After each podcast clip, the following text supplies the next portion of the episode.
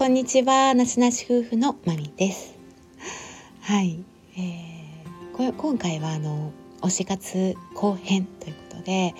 前回の推し活の話をしたんですね。はい。もうまあマミ久しぶりの配信でなんかまだこんな話かみたいな 感じなんですけど前回話したちょっと話したかったあの東京ガスの母の推し活っていう内容の CM の話があってこれねなんか一回見た時面白か面白いなと思ったんですけどなんかちょっと、うん、中毒が中毒性があってなんか何回か見ているとなんか感動感動するぐらいちょっと面白い なんかすっごい共感しちゃってこのママに。はい、だまあママなんでちょっとなんか高校生ぐらいのねあの娘がいるママ働き働きながら子育てをしているママなんですけどなんか多分あのあのなんか韓国アイドルにはまったみたいな30歳年下のアイドルにはまったママの話でこう、まあ、かっこいいだけじゃなくてこのその対象がねもう世界を良くしようとしているのよみたいなっていう。かっこいいだけじゃないのっていう。だからつまりもう尊いのよみたいな感じで娘に話し出してじゃあまあ娘は、まあ、ママがそんなねそんなアイドルをいきなり推してきたからなんかもういい年してみたいな感じちょっと最初呆れてるんですけどまあこのままねもう沼っちゃってあのやっぱり知ってほしいから そのアイドルの写真とか動画とかをねあの娘に見せたりとか見てほしいとか娘はなんかもうなんやねんみたいな感じなんですけどあの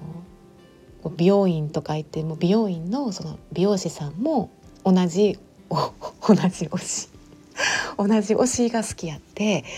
あの仲間がそこで「うん」みたいな感じで増えたみたいな共感したりとかあとまあそこの韓国のあの街に行ったり街というかあの韓国タウンかな。のカフェ行ったりとか韓国語を習ったりとかそのアイドルの振り付けを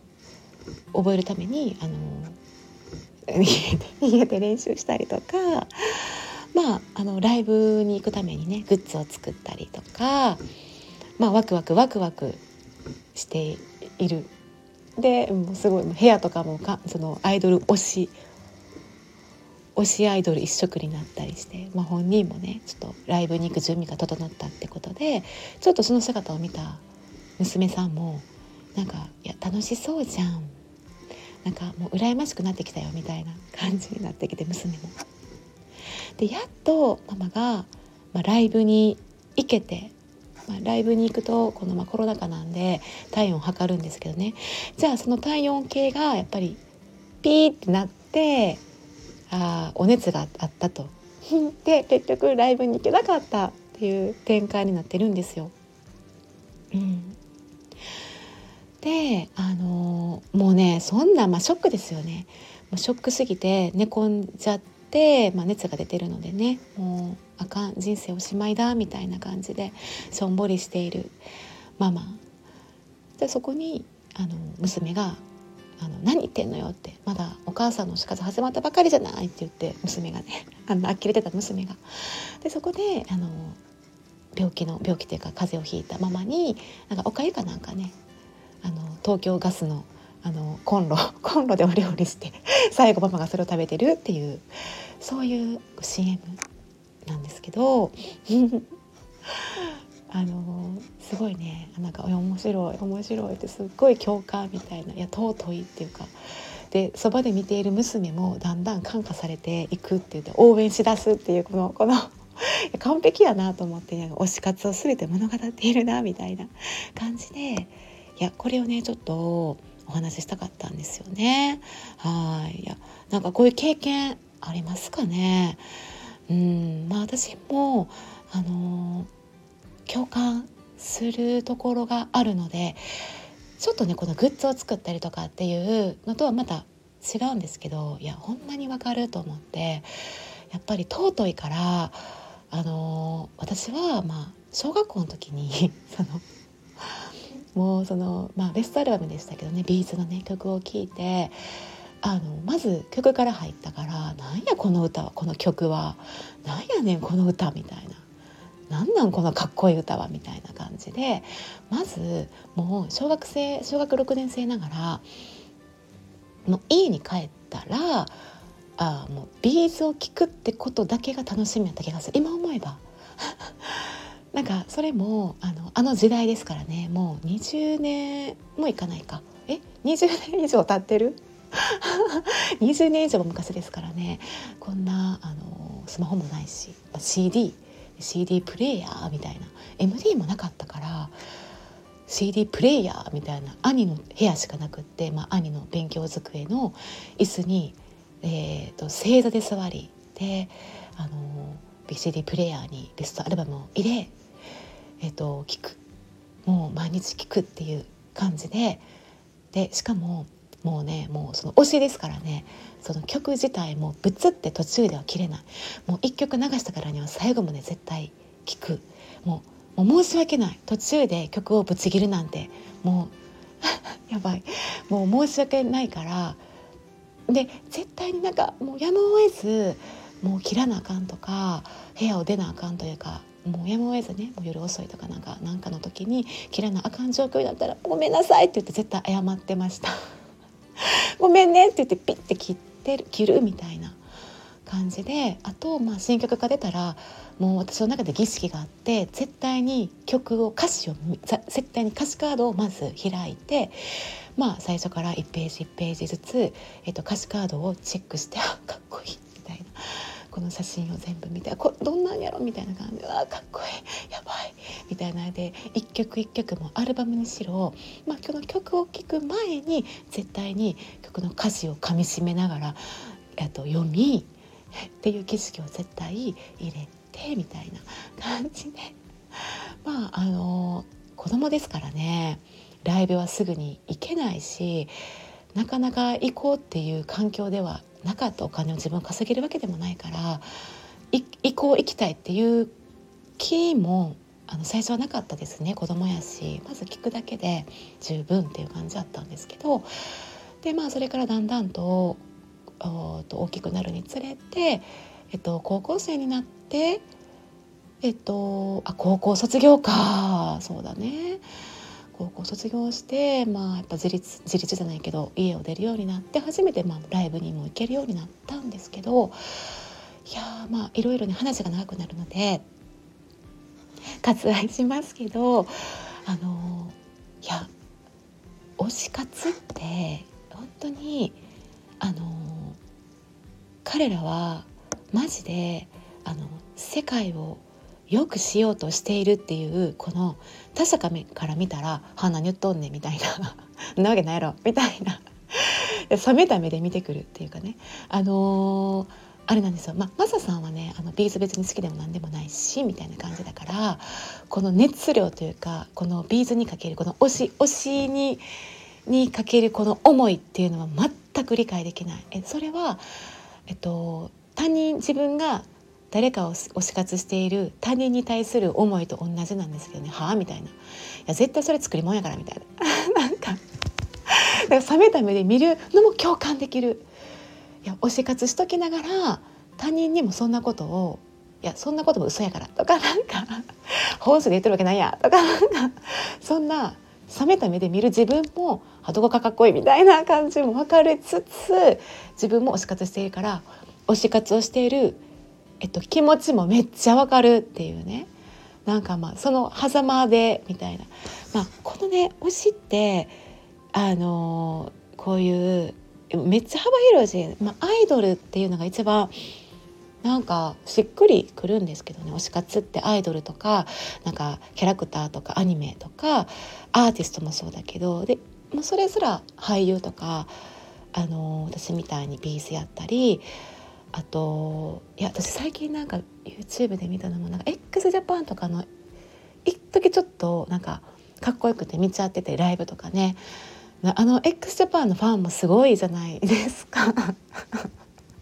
で私はあれを見てもめっちゃ共感するんですよ。ね x ジャパンのファンのあのもうすごいですよね。なんか一回友達が DJ を昔ねやってて DJ の集まりに行ったことがあってなんか小さな箱でやってるようなで DJ たちがいろんな自分の推しの好きな曲を何曲かこう披露していくってもめっちゃガンガンでねあのライブ会ライブの箱じゃないですけどでその中で D、DJ、えっと、x ジャパン DJ がいたんですよ。いろんなアーティストの DJ をするで、まあ、x ジャパンでその人はもうまさにもうみかみみなりが昔のあのビジュアル系やったんですよね男の人だけどもお姉様みたいな感じで もういやお姉様でしょみたいな感じのもうバッキバキのあの x ジャパンのあのビジュアルみたいなあのヒデみたいな感じの人がめっちゃ見れちゃいますよだから。で友達はあの、まあ、その友達もね DJ で別の DJ 別の曲の DJ やってやってたけどもうそのエッグジャパンもまあその知り合ったんが好きででそので x ジャパン始まったらもうガンガンみんな乗り出してもうガンガン首振り出すんですよ私もめっちゃややばいやばいみたいになってめっちゃなんか引くじゃないけどちょっとついていけなかったんですけどめちゃくちゃ楽しそうやなと思ってでなんかその時私多分 x ジャパンそんな知らんかったのもあるんですけどいや YouTube とかでライブで知るようになってもうめっちゃかっこいいとかは思ったんですよねやっぱり。であのー、このファン映るじゃないですかライブで。ファンの様子も、まあ、 B'z のライブでもファン映るんですけどもうめっちゃ楽しんでるこの子みたいな。うわーみたいになってるこの B'z のファンにもいるんですよ。ちょちょ時々ライブにめっちゃ羨ましいんですけどライブに出てくるファンでその一瞬カメラがそこにうわーみたいな。グワーみたいな。ダンスでもうわーみたいなのがなんかなってる。わかるんですよね。いやめっちゃ楽しそうやみたいな。感じではいいやいやねもうこんな話したらちょっと惹かれると思うんですけどね。うん、という感じであのまあこれが例えばね歴史上の人物でもあるんですよ。まあ私この話するとちょっとまた話それで長くなるんで割愛しますけど まあ歴史上の人物も私こう歴史がちょっとあの詳しくそこまでね詳しい人ではないんですけど好きなね推しの推しの歴史上の人物もねあったりするので まあまあね本当にあの楽しいよね推し活ってみたいな感じであのいきたいと思います。はいまあねあのこの話をするといやいやもっとあるよこんな話っていやそんな序の口足みたいな感じもあると思うんであのあるねそう職場のあのその子たちの上の人なんですけどその人はアイドル推し、まあ、ジャニーズのねアイドル推しであのいろんなグループ推しのこと箱推しっていうみたいでまあグループで好きだったりグループの中のこの子っていうのとそれ以外にこの子とこの子だから5人いたら、えっと、例えばえっと2人のその2人だけのやり取りとか2人だけの関係性ってあるんですよね。例えば嵐やったら、えっとまあ、誰々君と誰々君の組み合わせた言い方とかがあったり誰々君え私はこの2人のこのこれ推しとか私はあごめんなさい。ちょっと興奮しすぎてなんか当たっちゃった。で私はあのこれ推しみたいな。でその方も「いや私この2人よりもうこのこの2人のやり取りめっちゃ好きでここここ見て見て見てこれ巻き戻しからもう一回見て」とかなんかめっちゃライブでの MC とかあるんだけど。で私はその世界を知らなかったからあなるほどねみたいな。あそういう見方なんやみたいな。でそれも分かっちゃったらなんか余計や尊いみたいななってきていや私はそのアイドルとかをその推しじゃないけどその気持ちが分かるからいや分かるみたいななってそれがまた母性みたいな母性本能くすぐるみたいなね。であでもそれって絶対あるみたいな。男女関わらずあるんじゃないかなと思う。それは私が思う私一回昔過去に B'z のまた B'z 推し話をしたことがあって、まあ、この配信の中でね。でえそれはねえっといや別だったかなんか可愛いとかっこいいの話をした時に、えっと、男女性が思う男性への女性が感じる男性への可愛いは最高最上級の褒め言葉みたいな話をしたことがあって女性が感じる可愛いってもう何者にももうかっこいいとかもう優に超える褒め言葉なんですよみたいな。話をして今深いんですけどえっとねだから私もその時ちょっと話したのがもうビーズはままさにそれみたいな私もだから25年ぐらい立つんですがビーズファンになってね。で